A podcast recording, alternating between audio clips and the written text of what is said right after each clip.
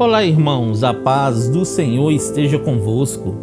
A palavra do Senhor diz assim no livro de Mateus, capítulo 6, versículos 19 e 20: Não acumuleis para vós outros tesouros sobre a terra, onde a traça e a ferrugem corroem, e onde ladrões escavam e roubam.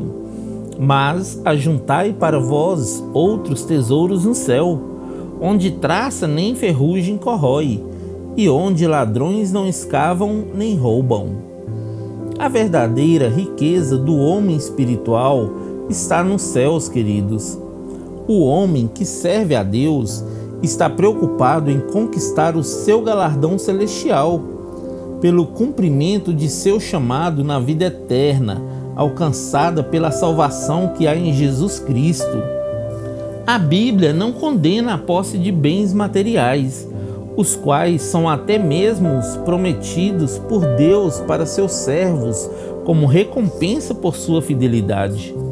O que o Senhor condena é o amor ao dinheiro, queridos. Não deixem que o dinheiro ocupe o lugar de Deus em vossa vida. Coloquemos Deus em primeiro lugar em nossas vidas e todas as outras coisas nos serão acrescentadas. Amém? Que Deus abençoe você sua casa e toda a sua família.